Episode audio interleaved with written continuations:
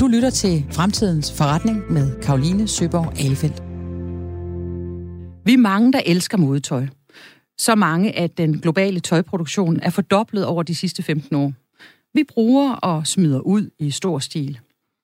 Undersøgelser viser, at nogle typer af tøj kun bruges 7-10 gange, før det smides ud, og det belaster miljøet og klimaet. Selvom modebranchen er stemplet ind i den bæredygtige dagsorden, så går det for langsomt. Det konkluderer en rapport fra tidligere i år, Pulse of the Fashion Industry, som det globale konsulenthus Boston Consulting Group og organisationerne Global Fashion Agenda og Sustainable Apparel Coalitions står bag. Faktisk peger rapporten på, at der er sket en opbremsning i hastigheden for modebranchens bæredygtige udvikling sammenlignet med de foregående år. I fremtidens forretning her på Radio 4 sætter vi i dag fokus på, hvordan modeindustrien arbejder med bæredygtighed og FN's verdensmål, globalt set og her i Danmark. Mine gæster i dag er Simon Hansen, kommunikations- og pressechef i brancheorganisationen Dansk Mode og Tekstil. Det er Else Skjold, lektor og forsker ved KADK, det Kongelige Danske Kunstakademi Skoler for Arkitektur, Design og Konservering. Det er en lang titel, var Else.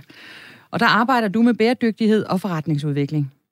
Og så er der Peter Svensson, der sammen med sin kone Vika Svensson har introduceret en form for cirkulær økonomi i modebranchen gennem platformens Continued, der, laver, der lader forskellige brands, f.eks. Ganni, udleje tøj til forbrugerne via deres webshops. Fashion as a service, kunne man også kalde det. Og det får Peter selvfølgelig selv lejlighed til at sætte flere ord på senere. Velkommen til jer tre. Du lytter til Fremtidens Forretning på Radio 4. Et program, der stiller skarpt på erhvervslivets arbejde med FN's verdensmål for bæredygtig udvikling. Mit navn er Karoline Søborg Alefeldt, og jeg tror på menneskets evne til at vende verdens udvikling. Genkender I det billede, som øh, rapporten, øh, jeg nævnte lige før, tegner? Øh, vil du lægge ud? Det kan du tro, ja. Mange tak. Ja, det gør jeg. Jeg har også læst rapporten, og øh, det er helt rigtigt, at vi står øh, på et øh, punkt, hvor øh, der har været fremdrift, men hvor det nu også er svært at øh, fastholde det momentum, så det vil sige, at vi kan ikke øh, forvente den samme øh, vækstkurve på, på fremskridtet, som, øh, som der har været tidligere. Og det er der en lang række forskellige faktorer, der spiller ind i, i forhold til, men, øh, men, men det overordnede billede er korrekt, sådan som jeg ser det. Det er jo ikke så godt, at det går den forkerte retning. Øh, Else, hvad er din øh, kommentar til det her? Jamen, øh, lidt i linje med, øh, med Simon, så ser jeg det jo også sådan fra forskningsperspektiv, at det er sådan hele rammebetingelserne for egentlig at producere og bruge tøj, der er i gang en meget øh, drastisk forandring. Øh, og det har simpelthen så mange konsekvenser, som vi, vi prøver at udrede, mens vi løber, han har sagt. Øh, men det kræver i hvert fald, at man, øh, man ikke måske prøver at lappe på den nuværende måde at tænke på, men man begynder at tænke radikalt anderledes. Det er jo en, øh, en krise, vi taler om. Det er en øh, krise for vores øh, planet, men alle kriser fordrer også øh, innovation. Man bliver nødt til at tænke sig om. Hvis man ikke kan gøre, hvad man plejer, så må man øh, tænke i andre baner. Og det er jo, øh, hvis vi skal bruge et fint ord for det, så kalder vi det jo disruption. Altså, der er øh, nogle virksomheder derude i modebranchen, som jo producerer tøj og er blevet rigtig dygtige til at gøre det på en bestemt måde. Og det kræver vel en meget, meget stor overvinding at skulle til at producere på en ny måde, eller, eller hvad er det, du tænker, når vi er i krise? Altså for mig, så tænker jeg, at det er sådan hele hele den historiefortælling om, hvad modetøj handler om, øh, særligt inden for de sidste årtier, at, det, at mode i sig selv jo handler om at få noget nyt. At man skal have noget nyt, og så skal man smide det gamle ud. Øhm, og hele den tankegang, den, den er ligesom taget så langt, som den kan nu. Altså, vi kan ikke, øh, vi kan ikke blive ved med at have den øh, logik, fordi der er så mange øh, betingelser, der gør, at det kan ikke lade sig gøre, hverken for den enkelte virksomhed eller på miljømæssigt niveau.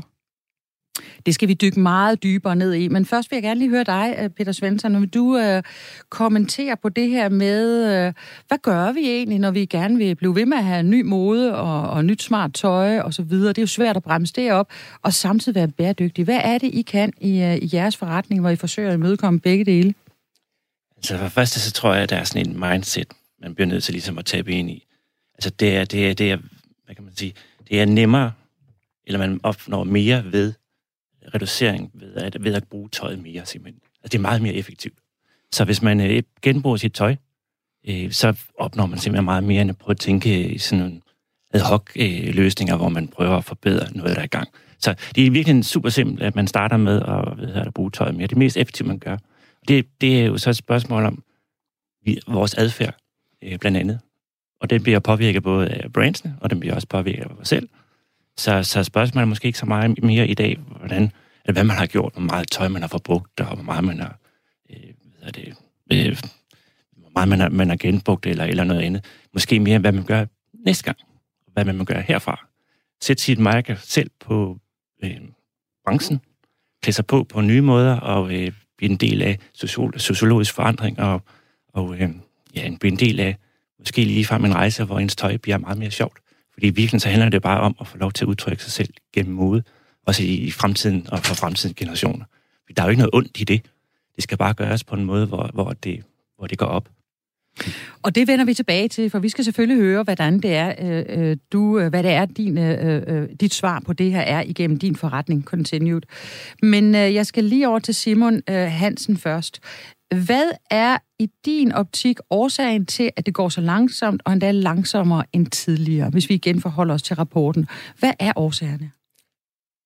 Jamen, man kan sige, øh, vi kan jo starte med at se på, hvorfor det går langsommere end tidligere. Og det har noget at gøre med, at øh, det er rigtig, rigtig mange faktorer, vi, øh, vi taler om her. Det er jo egentlig sjovt med sådan et begreb som bæredygtighed, fordi hvad betyder det egentlig helt konkret i forhold til det her? Det diskuterer vi meget, men der er ikke nogen, der kommer med noget konkret svar. Så det er jo mange faktorer, der er i spil her. Der er nogle sociale faktorer, der er nogle klimamæssige faktorer, der er nogle miljømæssige faktorer, der er nogle forbrugsmønstre, der er rigtig, rigtig, rigtig mange forskellige ting.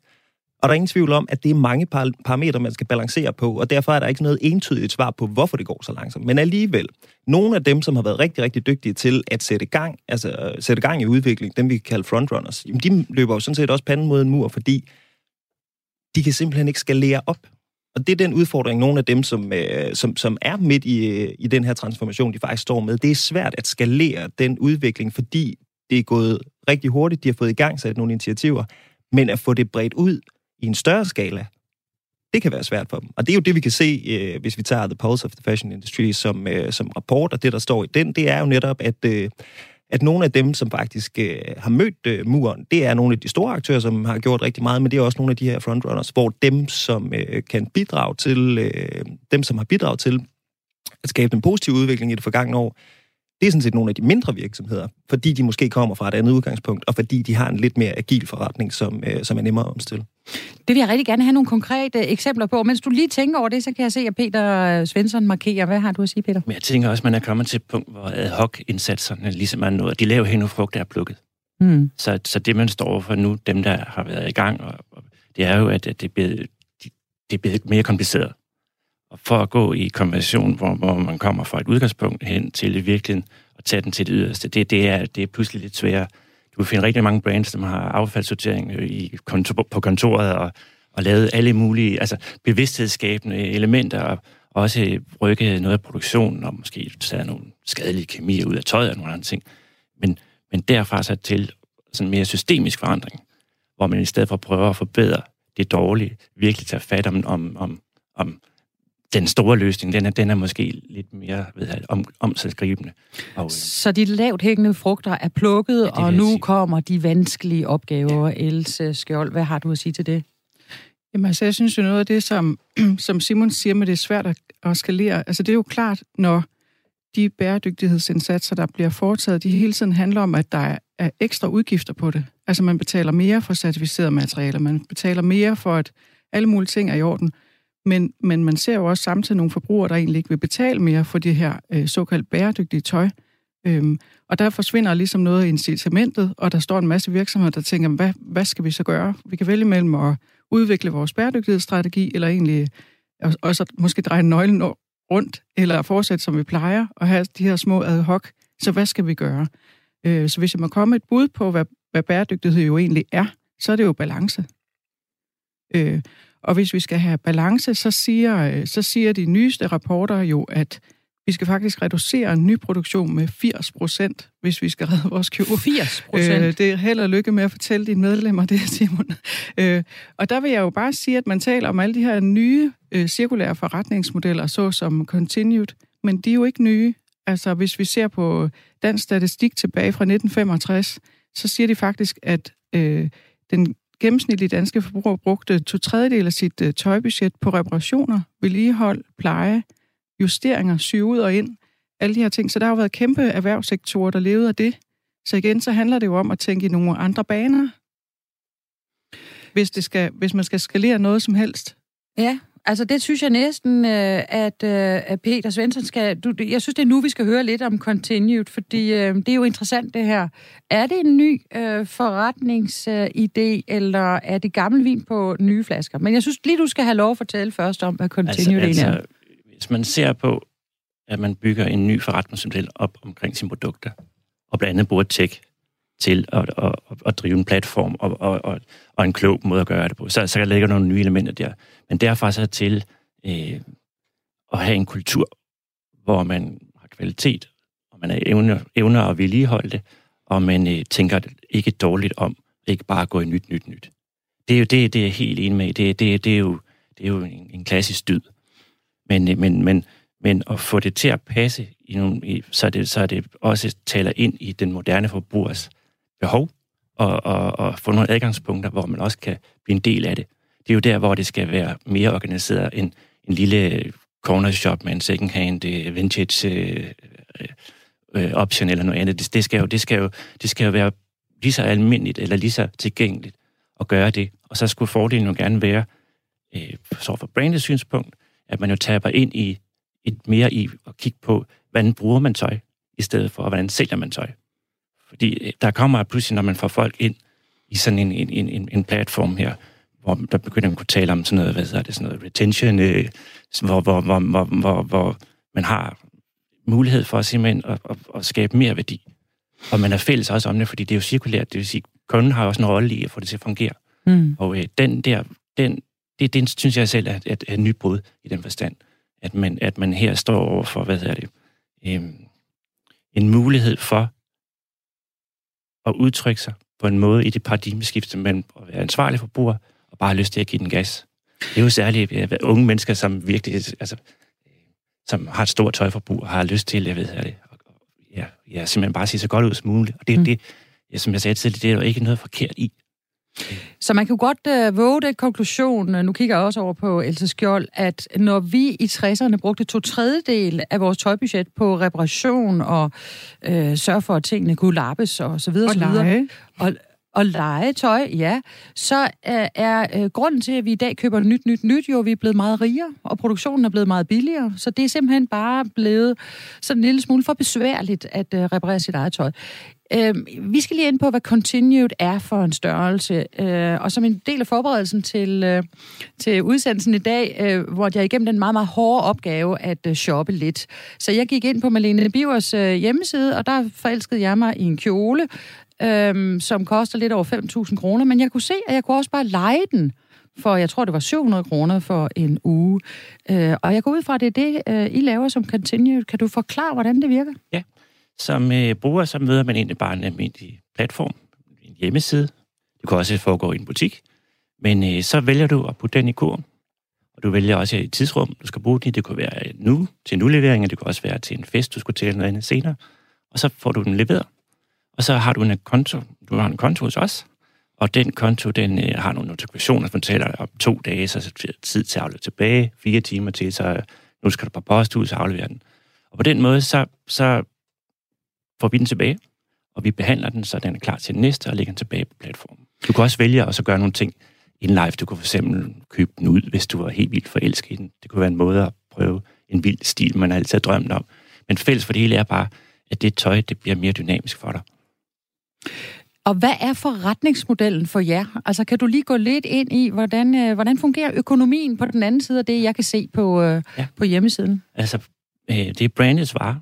Det er brandets øh, kunder, og vi har bare lavet en white label platform, som betyder, at de får lov til at gøre som hvis de har haft en hvilken anden webshop eller platformsløsning, så de, de afsender på det, øh, og man handler hos dem. Men, men øh, hvis man ser sådan ind i forudsætninger for, øh, for at, at lægge varerne på, så er der måske et trendvindue, hvor nogle varer, og det er jo det, man i hvert fald også kan udfordre kraftigt, øh, hvor lang tid sådan er. Vi har set nogle platforme i USA for eksempel, hvor der kan være op til 38 udlejninger. Jeg selv personligt er med til at øh, genudleje børnetøj op til 27 gange. Så hvis man tror på, at man kan genudleje varerne mange gange, og man tror på, at varerne også har mere end, end, end sådan en intern sæsonkode på sig, hvor den lyseblå skjorte pludselig er devalueret, fordi nu er det blevet efterår, og så kommer der nye varer, man skal være plads til dem, jamen så, så er der i hvert fald en akse her, som siger, øh, jo længere, jo flere udlån du kan have, desto bedre indtjening, hvor du faktisk kan overgå de normale revenue stream. Samtidig så fra brandets synspunkt vil det også være, øh, er der jo i hvert fald tendenser, som peger på, at, at secondhand-markedet boomer mere end den almindelige retail boomer. Og det, hvis man fremskriver det, så er der i hvert fald undersøgelser i USA, som siger, at det overtager eller bliver mere dominerende, øh, måske allerede i 2030 eller deromkring. Så der er jo en stor interesse for brands i også at have en del af den second-hand stream. Fordi at, øh, det er jo bare en business-kanal, som de ikke er en del af, som det er lige nu, og samtidig har de ikke noget kontrol over deres branding i det. Så, så jeg tror, den, den kommercielle side er jo, er jo sindssygt lukrativ at prøve at gå ind i. Og så må vi sige, at fra brugernes synspunkt er der ingen barriere i brugt tøj overhovedet. Så, så, så, for dem er det, eller, så på den måde er der ikke sådan noget, sådan noget, noget, noget, noget der skuer det her.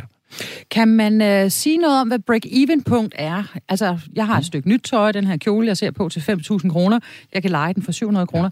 Hvor mange gange skal den her kjole lejes ud, før at øh, Malene Biver tjener flere penge, end de ville have gjort på at sælge kjolen? Og hvornår begynder du at tjene penge? Kan du fortælle altså, lidt om hvis, det? Hvis vi har lidt, hvis vi har lidt omkostninger på at klargøre varen, det vil sige, at den skal renses og, og, og, og lægges på bloklærer og sådan nogle ting, så er der sådan en helt almindelig håndtering, så jeg ved, at det øh, en håndteringsudgift, og så starter varen jo med at blive indkøbt af brandet selv. Så den første omkostning for at få varen realiseret, øh, plus den første, øh, den første håndtering, derfra op til, og så gå op til, hvad der var din wholesale price, altså dit, dit øh, normale forhandler, hvad hedder det, salgspris, og op til, hvis du selv solgte den. De der, de ligger jo sådan set og følger de der enkelte ugelejre. Så for den første uge så vil det få rigtig meget tøj, for tøj ikke så dyrt at producere faktisk. Så vil man faktisk være måske break even på kosten.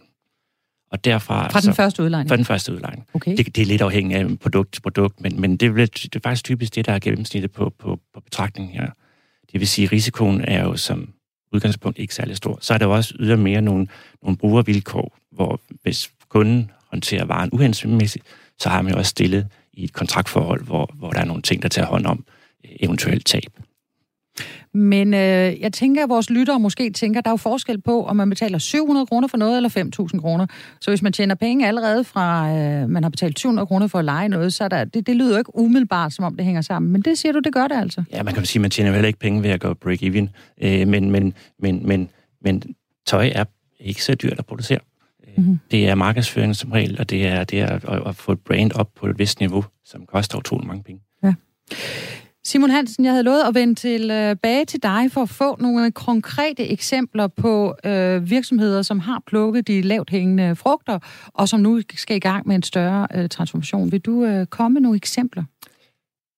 Jamen, man kan sige, at nogle af de øh, virksomheder, som vi talte om tidligere, det var jo netop nogle af de store, som, øh, som, som er gået rigtig, rigtig langt i deres bestræbelser, i deres ambitioner i forhold til at skabe en bæredygtig omstilling. Der kan man sige, at H&M er et glimrende eksempel og de står jo blandt andet over for at skulle gøre alle deres materialer 100% bæredygtige, uden jeg skal kunne redegøre 100% for, hvad, øh, hvad der ligger i det. Og det er en ret stor maskine. Og det kan du ikke bare gøre overnight. Så det er klart, at de vil møde øh, en mur på et tidspunkt, der hedder, okay, men vores adgang til materialer er simpelthen ikke stor nok, som tingene er lige nu. Og det er selvfølgelig en udfordring, fordi hvis du har en ambition, siger, at i 2030 skal x antal procent af vores øh, produktion være af bæredygtige materialer, om det er genanvendte materialer, eller om det er materialer fra kilder, som, er, som kan betegnes som bæredygtige. Men hvis du ikke har adgang til alle de materialer på, på global plan, jamen, så har du selvfølgelig en udfordring i forhold til det. Altså, så, så, så der kommer der jo en naturlig øh, stopklods øh, på, på den front. Det er sådan et meget konkret eksempel på det. Altså, og, og det er jo også det, der er rigtig mange, der er øh, materialeorienteret øh, lige pt. Der kommer rigtig mange nye materialer. Der kommer mange alternativer til de gamle materialer. Der kommer genanvendte materialer. Eksempelvis polyester er jo noget, der fylder rigtig, rigtig meget. Øh, slut med, øh, med virgin polyester, altså det vil sige den øh, nye, helt rene polyester. I stedet for fokuserer man på, øh, på, på genanvendt polyester.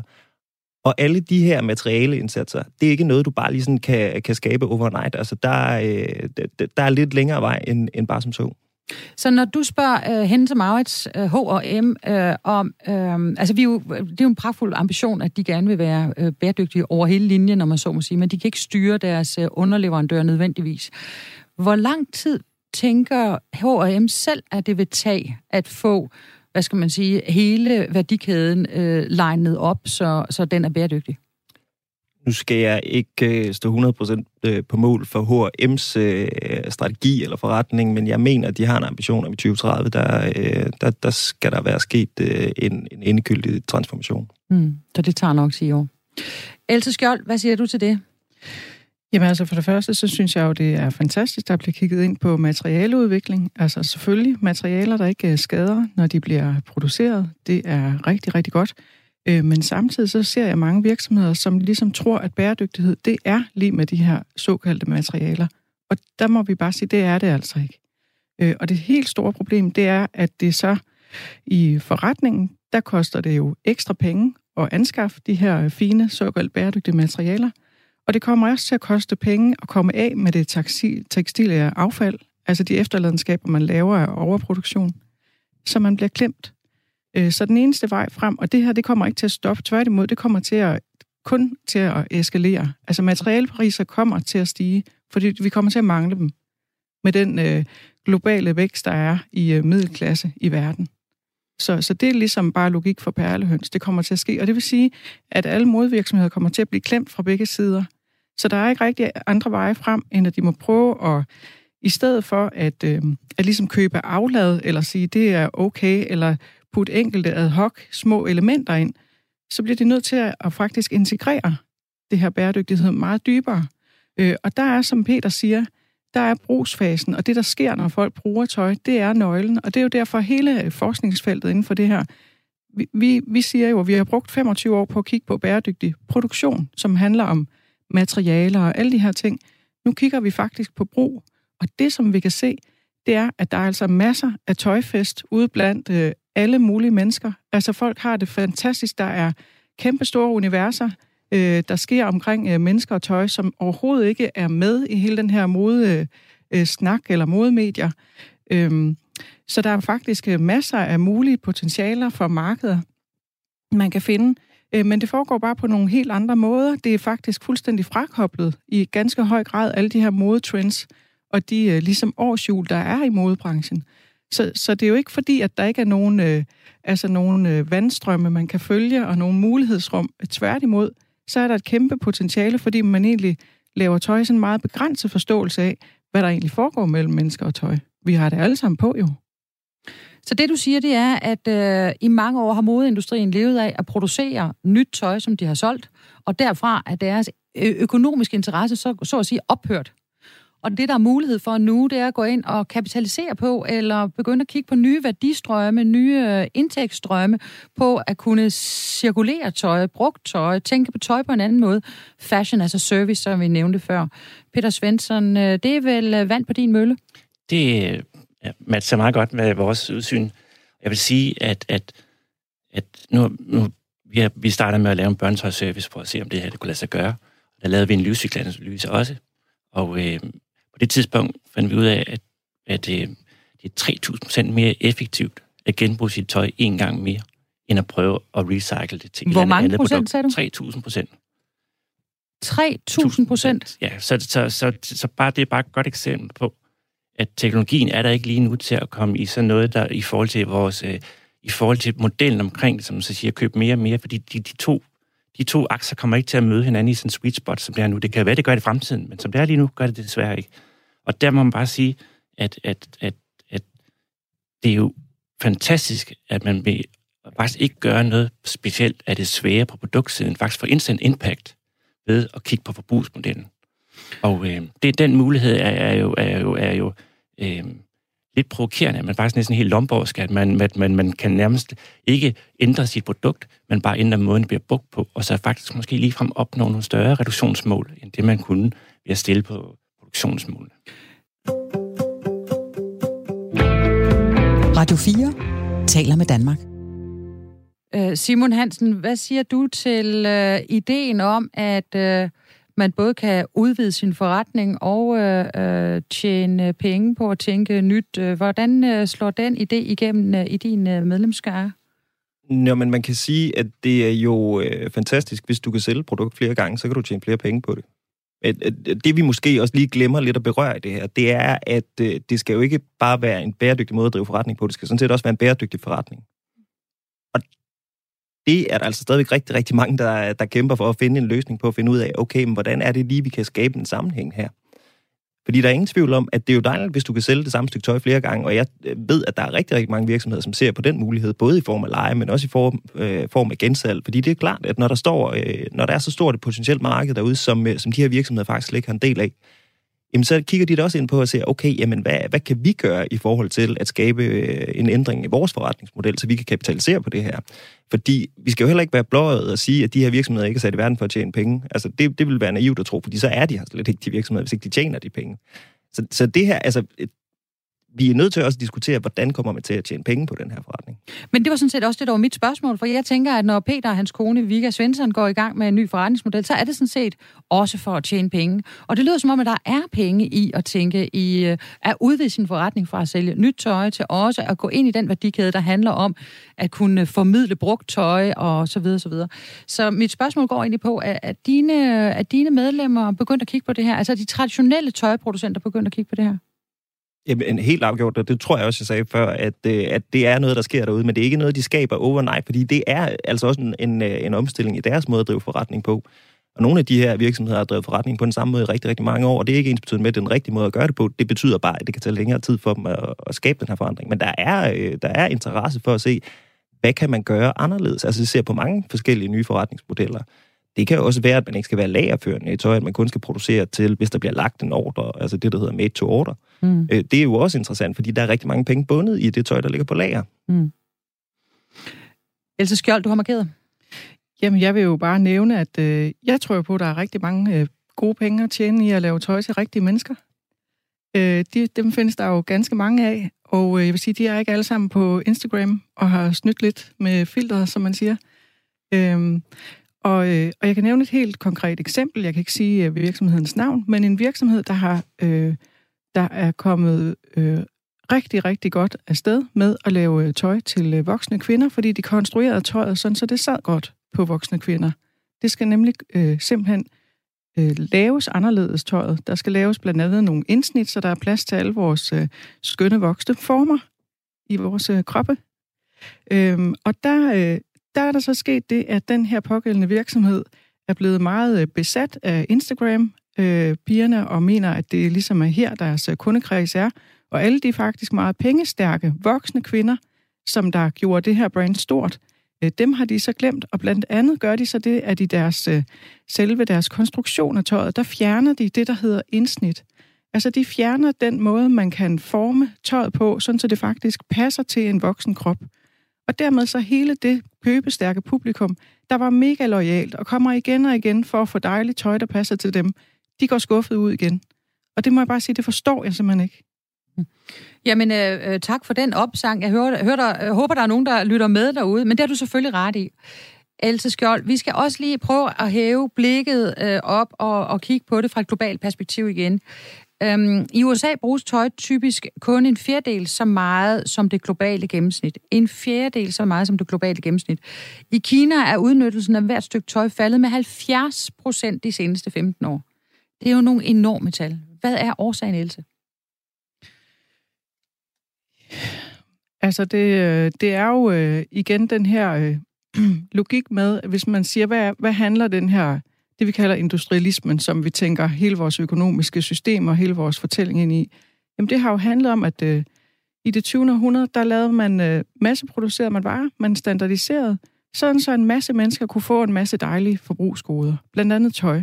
Altså, øh, min mormor, hun sad og syede tøj om fra storebror til lillesøster og mellemste. Altså, der var fem børn, ikke? Der, der sad hun derhjemme og, og varetog de her ressourcer, der var bundet i tøjet og syede det om og om og om. Øh, og det var jo ganske almindeligt. Tænk sig, der kunne komme så mange billige varer, så hun ikke skulle sidde og gøre det. Hun kunne komme ud på arbejdsmarkedet. Altså, jeg vil da ikke hjem fra arbejdsmarkedet og sidde og sy tøj om. Øh, så der var jo en kæmpe befrielse i det her. Det skal man jo ikke glemme. Det var jo fantastisk, og det var også et kæmpe sådan utopisk projekt om, at vi skulle alle sammen have det godt og have en masse varer. Øh, men de er simpelthen bare blevet for billige nu, og der er blevet for mange varer. Og hele den fortælling om, at det er fantastisk at bruge og smide væk, den går ikke mere. Og jeg kan jo bare nævne, som jeg elsker eksemplet med øh, papirskjoler, der blev moderne i fra 1965 til 67 for at være ultra nørdet. Øh, dem købte man i sådan nogle små poser, og så stod der disposable fashion. Og jeg tror simpelthen ikke, man havde altså, nogen idé om, i hvilken øh, grad det skulle blive sådan et øh, sæhænge om, hvor vi øh, står henne øh, i dag, de her årtier efter. Øh, og, der, og der bliver nødt til at være en eller anden måde at gå tilbage på, fordi det kan faktisk ikke fortsætte. Og jeg ved godt, at et land som Kina eller Sydamerika eller alle de her nye øh, økonomier, de vil da selvfølgelig have det samme som os. Øh, desværre så har vi bare øh, brugt det hele. Altså overshoot day, den globale, hvor vi har brugt alle ressourcer op. Den, er den kommer jo øh, tidligere og tidligere. Øh, så det kan bare desværre ikke lade sig gøre. Mm. Så der har vi måske også en, øh, et mulighedsrum her i Vesten for at sige, hov, altså vi har virkelig, øh, vi har virkelig kommet på vildspor her, øh, men vi ved måske også, hvad der skal til for at komme tilbage igen. Og så kan vi tilbyde noget til de her nye økonomier, som er, at de kan få lov til at tøjfest med god samvittighed. Det lyder som en uh, flot og, og rigtig ambition, Else Skjold. Uh, lad os lige prøve at se på, hvordan det egentlig ser ud. Og nu vender jeg mig mod uh, Simon Hansen igen. For ved, det seneste afholdt, ved den seneste afholdte mode ude i København, blev der sammen, samtidig afholdt en slags klimaets eller modens uh, klimatopmøde, det der hedder Copenhagen Fashion Summit, som havde et rekordhøjt antal virksomheder, der forpligtiger sig til at satse på genanvendelse og cirkulær økonomi. 12 procent af den globale modeindustri har tilsluttet sig den agenda. Simon Hansen, 12 procent, er det meget, eller er det lidt? Ja, der er det jo sådan, at øh, alt er jo relativt, kan man sige. øh, hvorvidt det er meget eller lidt, det skal jeg ikke øh, vurdere. Altså, jeg synes 12 procent, det er ikke alverden. Øh, man kan så sige, hvad er det, man, man, øh, man tilslutter sig? Det er jo også noget, den enkelte virksomhed skal gøre op med sig selv. Altså, det, Øh, og det er det her med at sige, at du kan ikke lave en standardiseret model. Men det, der er vigtigt, det er, at de virksomheder, som er klart størst, og der kan man bare sige, at modebranchen er altså også ret fragmenteret. Det er de 20 største virksomheder i, øh, i den her branche, der tjener alle pengene på verdensplan, stort set. Der er selvfølgelig også andre, der, der gør det, men ikke desto mindre. Så selvfølgelig har de et ekstra ansvar, fordi de har en kapital til at skabe den her transformation. Så de skal også gå forrest. De store skal gå forrest. Men de små skal jo også være smartere. Altså, og det er egentlig det, jeg gerne vil tilbage til hele tiden, fordi uanset hvordan vi vender og drejer det, vi taler rigtig, rigtig meget om nye forretningsmodeller og nye måder at forbruge på, det er bare et ben i det her. Fordi det, det hele handler om, det er jo sådan set, at det her, det kan være rigtig, rigtig godt for din forretning. Det er sundt for din forretning, hvis ikke du overproducerer, så du skal have noget bundet i lager, som skal sælges med rabat. Altså, det er, jo, det, er jo, det er jo noget andet. Altså, der er jo stort set ikke en menneske i det her land, som køber tøj til fuld pris efterhånden, fordi de ved, at der kommer en rabat lige om lidt. Og hvorfor gør de det? Jamen, det er jo selvfølgelig, fordi der er noget tøj derude, som ikke kan sælges. Altså, når, når der er store internationale kæder, som har 24 kollektioner på et år, så er det klart, at så kommer der bare for meget tøj ind, for du kan jo ikke forvente at sælge det hele. Så der er rigtig, rigtig mange aspekter i det her, som, som er dybt problematiske, men det handler sådan set til syvende og sidst om at gøre noget, som er godt for din forretning. Fordi det, altså, at gøre noget, der er godt for den planet, vi bor på, er sådan set også godt for forretningen. Og det, det handler det om at indse. Det, må jeg lige knytte en enkelt kommentar til, øh, til, øh, til Copenhagen Fashion Summit og, øh, og, og de virksomheder, som har tilsluttet sig. Det, der er rigtig interessant her, det er, at i løbet af det forgangne år, er der sket et markant skridt. Det er kommet op på CEO-niveau, det her. Det vil sige, topcheferne i de største modvirksomheder i hele verden har faktisk fået bæredygtighed som det aller, aller vigtigste aspekt i deres forretning. Og det er ret interessant, for der er sket et afgørende skridt. Fordi det, vi kan se, det er jo, at hver gang du skal lave en transformation, hvis ikke det er strategisk forankret, og hvis ikke ledelsen sørger for at skabe bare ind i resten af virksomheden, så kommer det ikke til at ske. Men i forbindelse med modeugens øh, klimatopmøde, så var der også en række forskere, der kalder sig Union of Concerned Researchers in Fashion, en meget kort øh, beskrivelse, der kritiserede branchen for greenwashing. Og hvad betyder det? Det betyder, at forskerne mener, at det her grønne tøj, som øh, der bliver talt så meget om, mere skal ses som en markedsføringsindsats af god samvittighed, end som noget, der for alvor tager fat i problemerne i en industri, der belaster klimaet med mere CO2 end flytrafikken og shipping til sammen. Skulle man i stedet for at diskutere, hvordan man kan recirkulere tøj, bør man, hvis man skal, i stedet skal diskutere, hvordan man kan recirkulere, øh, recirkulere tøj, så bør man jo diskutere, hvordan for eksempel jeans skal holde sig i fem år, i stedet for kun et år. Else Skjold, hvad siger du til det? Jamen, det skal ikke være nogen øh, hemmelighed, at jeg sådan set er øh, involveret i, i det øh, foretagende, og, det, øh, og jeg var selv øh, medarrangør af den øh, konference, der var op til Copenhagen Fashion Summit. Og, øh, og når der bruges det her meget øh, hårde ord, greenwashing, så betyder det lige præcis det, som, øh, som Peter også antydede, at, øh, at øh, vi mener i forskningsmiljøet, at der er tale om, at man ligesom har samme logik, man har samme måde at drive forretning på, som i yderste konsekvens, altså, eller som skaber overproduktion, men man laver de her små lappeløsninger, og så markedsfører man det som bæredygtigt. Og hvis jeg skal illustrere det, så prøv at gå ind på en øh, hvilken som helst online salgsplatform, hvor du skal købe noget nyt tøj, og så prøve at søge på bæredygtig måde, og så se, hvad der kommer. Og, og problemet er, at der kommer vældig, vældig meget, og det er meget, meget ens, og det er typisk det meget kedelige, øh, det, som, som ingen rigtig øh, gider gå med. Så det vil sige, at fortællingen er, at, øh, at bære, såkaldt bæredygtig mode, det lader såkaldt bæredygtige materialer. Det er kedeligt, fordi at du skal lidt skamme dig, og nu skal du også øh, lige huske, at det er ikke så sjovt det her, fordi hvis vi skal redde planeten, så kan vi slet ikke øh, have de gode varer. Så, så alt er ligesom forkert. Altså, vi skal meget mere i retning af, jeg er faktisk fuldstændig i tråd med Simon, at øh, de små virksomheder har virkelig en chance, fordi det handler jo om at lave en decideret designstrategi, hvor man laver tøj til rigtige mennesker. Øh, og finde ud af, hvem, hvem ens kunde egentlig er. Og, og der, der er vi jo ikke uenige fra forskningssammenhæng. Du kan jo sagtens lave bæredygtig udvikling. Men den her gammeldags væksttankegang, der kun handler om at lave billigere og billigere og flere og flere varer, Øh, den er vi altså ikke enige i. Og vi kan jo også se på den her polsrapport, at selv industrien selv anerkender, at på trods af alle de her tiltag, der nævnes, på trods af alle de investeringer, så overproduktion, det er langt det kæmpe overskyggende problem, der er lige nu. Og, og det store problem er, at når man så taler om, at vi skal lave cirkulær økonomi med alt det her tekstile affald, jamen, prøv lige at høre, det her tekstile affald, det er så dårlig kvalitet, så ingen vil have det. De afsætterlande, vi har solgt genbrugstøj til, de vil ikke have det, det er for dårligt. De siger, kan I beholde det selv? Vi ved ikke, hvad vi skal gøre med det, for det er så skidt, så det kan faktisk ikke bruges til noget. Og egentlig kan man sige, det burde øh, brændes eller lægges i deponi et sikkert sted, og så kunne vi starte forfra. Altså, det er jo sådan, at vi herhjemme i Danmark, lille Danmark, køber mere end 75.000 tons tekstiler om året. Det er i snit 13,2 kilo tøj per person fra vugge til grav. Kun 7 procent af forbrugerne siger, at bæredygtighed er nummer et kriterium, når de køber tøj. Tror I på, at vi kommer derhen, hvor bæredygtighed står højst, når vi som forbrugere går ud for at købe modetøj? Peter Svensson, du får lov at lægge for. På en måde så håber jeg det ikke i den forstand, at, at, at altså jeg har, jeg har også lavet på brandsiden og lavet produkter øh, for mange år siden, som var bæredygtige, eller mere grønne. Og den værste kunde dengang var jo den, der bare vil have det.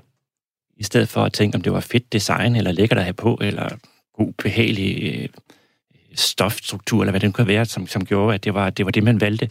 For man skal jo ikke vælge det, fordi det er snusfornuftigt. Vi skal have lavet nogle produkter, som i sit holistiske udgangspunkt øh, går op. Så det skal være de fedeste produkter, og det skal være dem, man foretrækker. Sådan. Er der andre, der har lyst til at byde, byde ind? Else Skjold?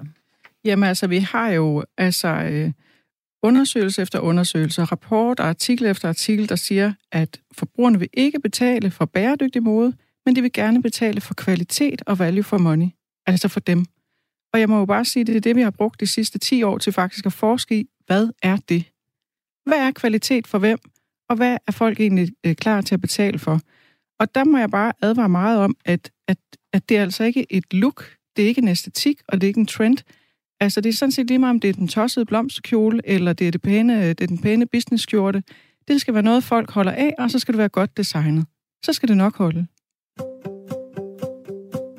Du lytter til Fremtidens Forretning med Karoline Søborg Alefeldt. Cirkulære forretningsmodeller, klimakvoter og økologisk bomuld, det er, nok, øh, det er blot nogle af metoderne til at gøre modebranchen mere bæredygtig. Men der er også andre metoder, og det skal vi høre et eksempel på nu.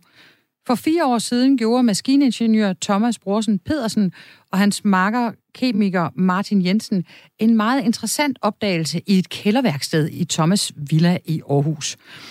De fandt en formel på, hvordan de kunne lave bionedbrydelig plastik, der kan bruges i møbel, bil og tøjindustrien. Og siden den første klump bioplastik kom ud af ovnen i Thomas Brorsens øh, kælder, har der været tryk på. De to iværksættere har siden etableret innovationsvirksomheden Pond, der i dag består af 30 medarbejdere, og hvor interessen for den store globale øh, og, og, og hvor interessen for store globale aktører er stor. Og her forklarer Thomas Brorsen, hvad det særlige er ved deres materiale.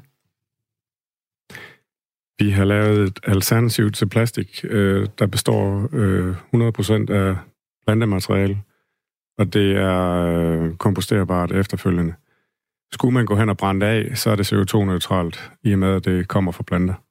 Og det er en væsentlig forskel i forhold til det plastik, øh, der eksisterer konventionelt lige nu, der er baseret på det øh, råolie, vi pumper op øh, af undergrunden, og som er fossilt kulstof.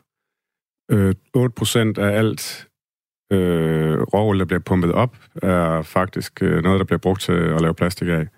Og når vi øh, forsøger at genbruge plasten, så er vi faktisk nødt til at tilføre yderligere nyt fossil eller jomfrueligt øh, plast for at genanvende det. Og det kan man så undgå ved at bruge det, som I har opfundet? Ja, og, og det smarte er også, at, øh, at i og med, at vi, vi, øh, vi laver hele vores materiale af planter, så har vi faktisk med noget at gøre, der, der optager CO2 fra luften.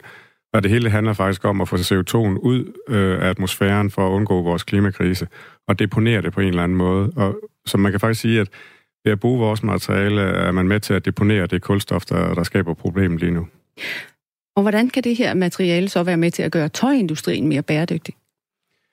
Ja, det kan det jo ved, at øh, man i øh, øh, mange steder i tøjindustrien øh, bruger plast. Øh, polyester og nylonfiber er faktisk lavet af råolie.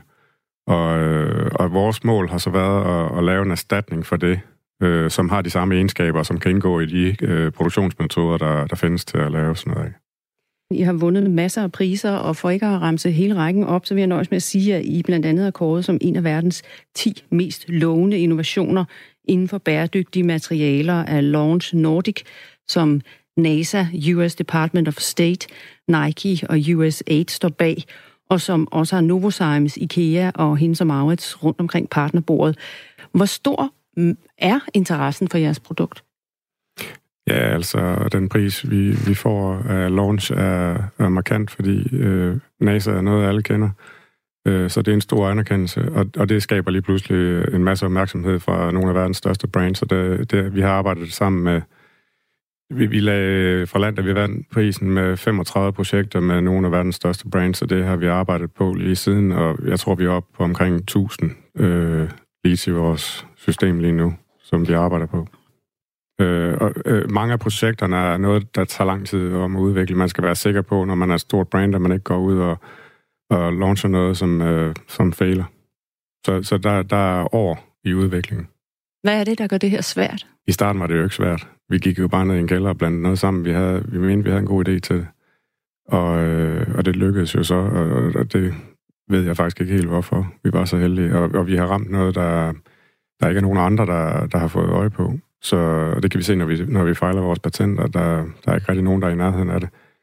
Øh, det, der er svært nu, er at få det skaleret op øh, til det behov, der er. Det er et ekstremt behov, øh, der er i markedet lige nu for at få byttet den konventionelle plastik ud med noget, der er biobaseret. Vi, vi er med i et stort projekt, der hedder Fashion for Good i, i Holland, og, og der er nogle af de største fashion brands involveret, og, og, og dem arbejder vi tæt sammen med lige nu, og et af, altså den officielle del af det på nuværende tidspunkt er at vi arbejder tæt sammen med, med bestseller i joint venture om at, øh, at få erstattet nogle af de oliebaserede produkter. Og det er vi faktisk rigtig langt med. Øh, så, så vi er inde i en fase nu, hvor vi er i de sidste tests omkring øh, at få de sidste tal på plads, for at vi kan gå i markedet med det. Øh, er der andre ting, der gør det her svært? Ja, altså, vi, vi, vi mangler at få øh, lovgivningen med, og, og, og hele det politiske øh, øh, hele det politiske system. Øh, lige nu øh, bokser vi med for eksempel en EU-norm, den hedder EN 1 øh, 3432, øh, som siger, at øh, for at noget er hjemmekomposterbart, så, øh, så skal alt blive til vand og kulstof inden for seks måneder. Jeg tror ikke, der er ret mange øh, lyttere, der har prøvet at, at, at se øh, en, en gren fra et træ forsvinde på seks måneder ude i kompostbeholderen. Så, så på den måde så er vi op imod noget lobbyisme, der, der, der kæmper lidt for den konventionelle plastindustri.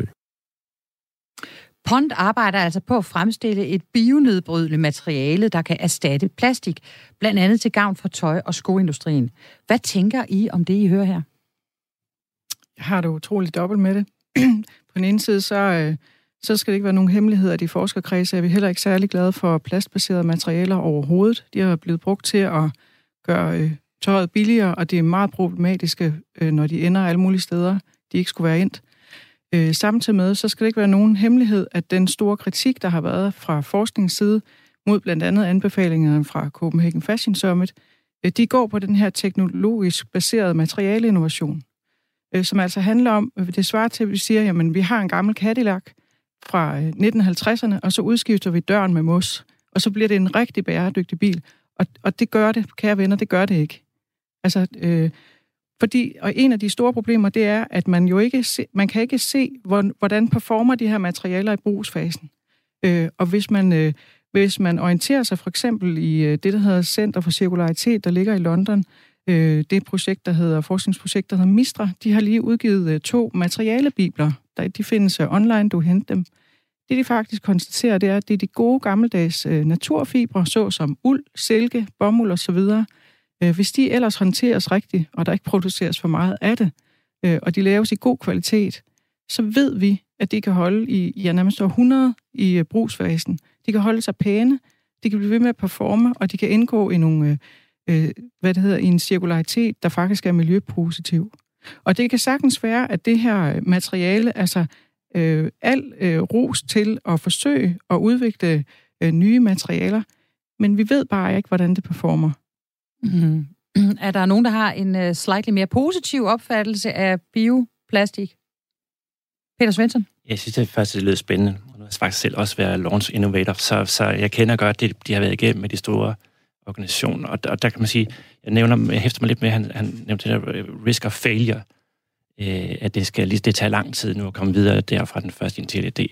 Det tror jeg også, øh, øh, det kan jeg sagtens genkende med de store spillere, men jeg tror også faktisk, det er meget, meget øh, interessant, hvordan man måske, altså også igen kulturborgen, hvordan man måske tør fejre lidt mere, og kan, kan man lave en, en sandkasse, hvor man faktisk får på andet testet nogle ting af lidt hurtigere, end, end, end, end at bare satse på, på, på scale. Så det siger lidt, tror jeg, om, om, om, om måske, hvad er det, paratvilligheden, eller, eller, eller hvad er det, øh, det vil stadigvæk være hok, det vil stadig være, være man, man skal jo prøve nogle ting, og der er jo ikke noget vejen for det.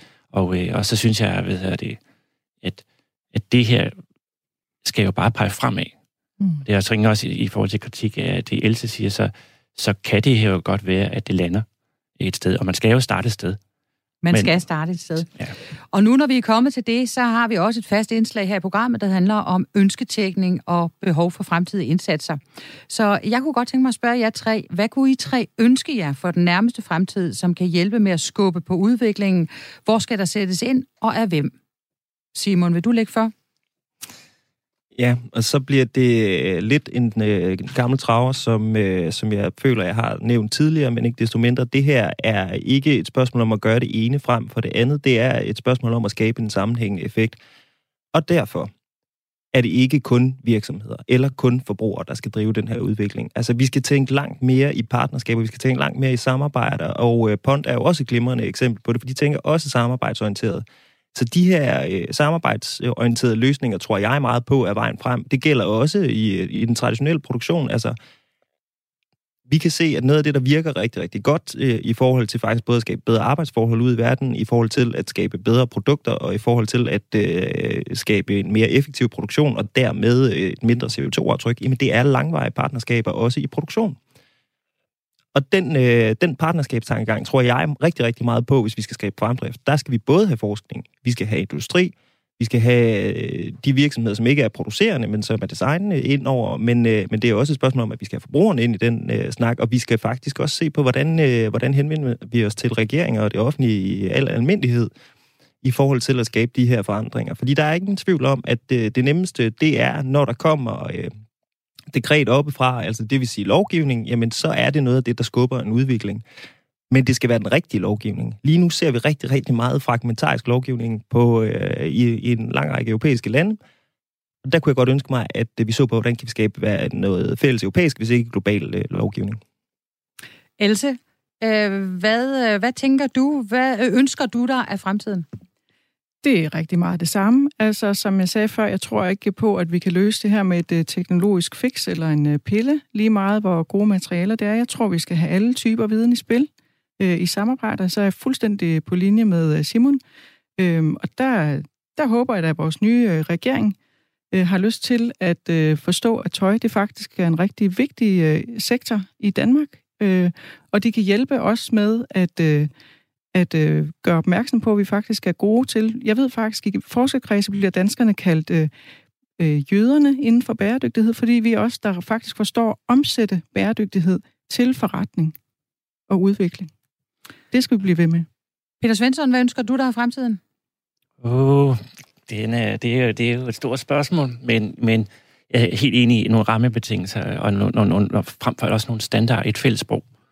Øhm, for eksempel for miljøcertificering af tekstil, jeg tror, der er 131 mærker måske. Meget svært som forbruger at forstå, hvad det går ud på, hvad jeg ser. Så er noget af kompleksiteten, altså hele sådan placebo, hvad er sådan noget, cocktail-effekten, er for eksempel øh, nogle af de ting, vi gang Vi forstår ikke ret meget af det endnu. Så der mangler en masse forskning, og så mangler der, at nogen tager forskning til sig.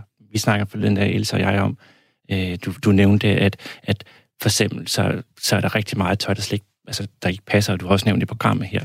Men, men vi snakker også lidt om øh, reklamationsgraden, for eksempel. Det er, jo, det er jo negativt for forretning, at man skal reklamere en masse tøj, som, som folk ikke kan passe. Men, men begynde, hvis vi har viden om det, også begynde at tage det til sig, og så arbejde derefter. Sådan, og reduktion af 131 miljømærker. Den var vist meget god. Et fast element her i programmet er, at jeg har bedt mine gæster om at medbringe en erhvervsnyhed fra ugen, der er gået. En nyhed, som har gjort indtryk eller vagt undren, eller som vi kan lære noget af. Else Skjold, hvad har du med til bordet? Altså, jeg snydte en lille bitte smule med det med ugen, fordi der er en historie, som jeg synes er særlig interessant, og det er jo øh, øh, ham her, Pearson fra H&M, der går ud og, og er meget, meget ked af, at, øh, at det nu skal være skamfuldt at forbruge, fordi at øh, han mener jo, at han, øh, han redder verden ved alle de her arbejdspladser, han har, hvor folk ikke får så meget betaling. Og jeg er faktisk enig med Simon. Jeg synes, H&M er en af de vigtigste, altså mest interessante virksomheder overhovedet. De gør simpelthen så mange ting. Men, men den der indstilling, det, jeg synes, den er sådan lidt whiner-agtig. Minder måske nærmest lidt om 24-7 øh, at man ikke rigtig har forstået at læse øh, teksten i, øh, i kaffen. Øh, så jeg synes måske, at, øh, at han skulle øh, prøve at tænke, hvad er det egentlig H&M kan i en fremtid, hvor vi måske ikke skal lave så meget nyt, og der tror jeg, at de kan rigtig, rigtig meget. Simon Hansen? Ja. Jeg har været et smule i Paris for at hente øh, den her nyhed, som kommer fra det, der hedder Ginetex, og det er nok ikke alle, der kender det. Til gengæld så kender de det, som Ginetex står for, for det er den internationale sammenslutning for øh, de her care labels, det der sidder i vores tøj, der står, hvordan vi skal vaske og behandle det. De har været ude og lave en undersøgelse i syv europæiske lande. Øh, det gør de sådan set med jævne mellemrum hvor de har spurgt forbrugerne om deres forhold til øh, de her care labels, men også øh, i forhold til øh, noget, som jeg synes er ret interessant. Det, der er nemlig er, det er, at to ud af tre siger, at øh, de faktisk øh, prioriterer det at tage hånd om deres tøj så det kan holde længere. Og det synes jeg er super, super positivt, for det vidner jo netop om, at selvom vi taler rigtig meget brug og smid væk, så er der et ret stort incitament derude for faktisk at gøre noget for at holde fast i sit tøj.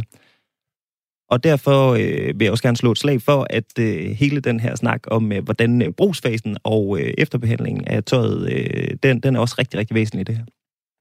Peter Svensson? Ja, min, den, øh, den lød rigtig spændende. Det var i en podcast, og øh, omkring den der Global New Deal, der er kommet, så var der en miljøaktivist, som har været lidt græs øh, hidtid, som øh, havde øh, i overskriften, da jeg fik den i min feed om, nu kan man høre den, der stod, hvorfor er det en fantastisk idé at bare købe en masse nyt tøj. Den gjorde mig lidt nysgerrig, og den var desværre ikke så spændende, så, så men podcasten hedder Innovators, eller den, den hvad er det, kanalen, og der ligger faktisk også nogle, nogle andre spændende nyheder derude. Men den her, den, den, den levede ikke helt op til, til den store suspense. Men uh, nu er tippet i hvert fald givet ja. videre til Innovators. Og med disse tre historier slutter vi fremtidens forretning i dag. Tak til mine gæster, Simon Hansen, kommunikations- og pressechef i brancheorganisationen Dansk Mode og Tekstil, Peter Svensson fra Continued og Else Skjold fra KA.dk, hvor hun forsker i bæredygtighed i tøjindustrien. Programmet kan genhøres i aften kl. 19.05 her på Radio 4, og ellers er jeg tilbage i næste, på næste torsdag med et nyt program, der stiller, der stiller skarpt på erhvervslivets arbejde med FN's verdensmål for bæredygtig udvikling. Mit navn er Karoline Søborg Alefeldt. I redaktionen er det Rasmus Søgaard og Lene Jul. Tak for i dag.